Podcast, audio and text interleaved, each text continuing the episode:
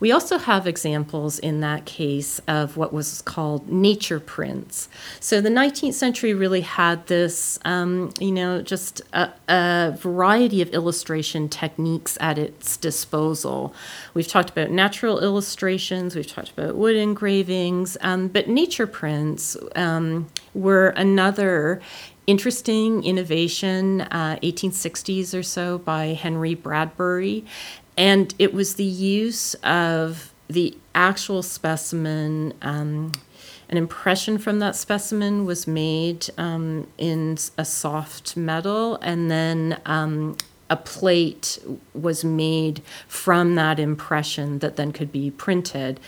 Mm. so you get, in the end, the image follows the exact contour, its contours are the exact contours of the original specimen. Um, and then the image might be hand colored. Uh, so we have two examples of nature prints of seaweeds upstairs. And um, I think what that speaks to is this delight in the different media. You also have some colored wood engravings there and some uh, hand colored lithographs as well. And so the delight in seeing these bright objects rendered in these different visual forms, that again sort of um, tells us why natural history was so appealing during the Victorian period, that some of these objects just lent themselves to this, tra- this translation into print.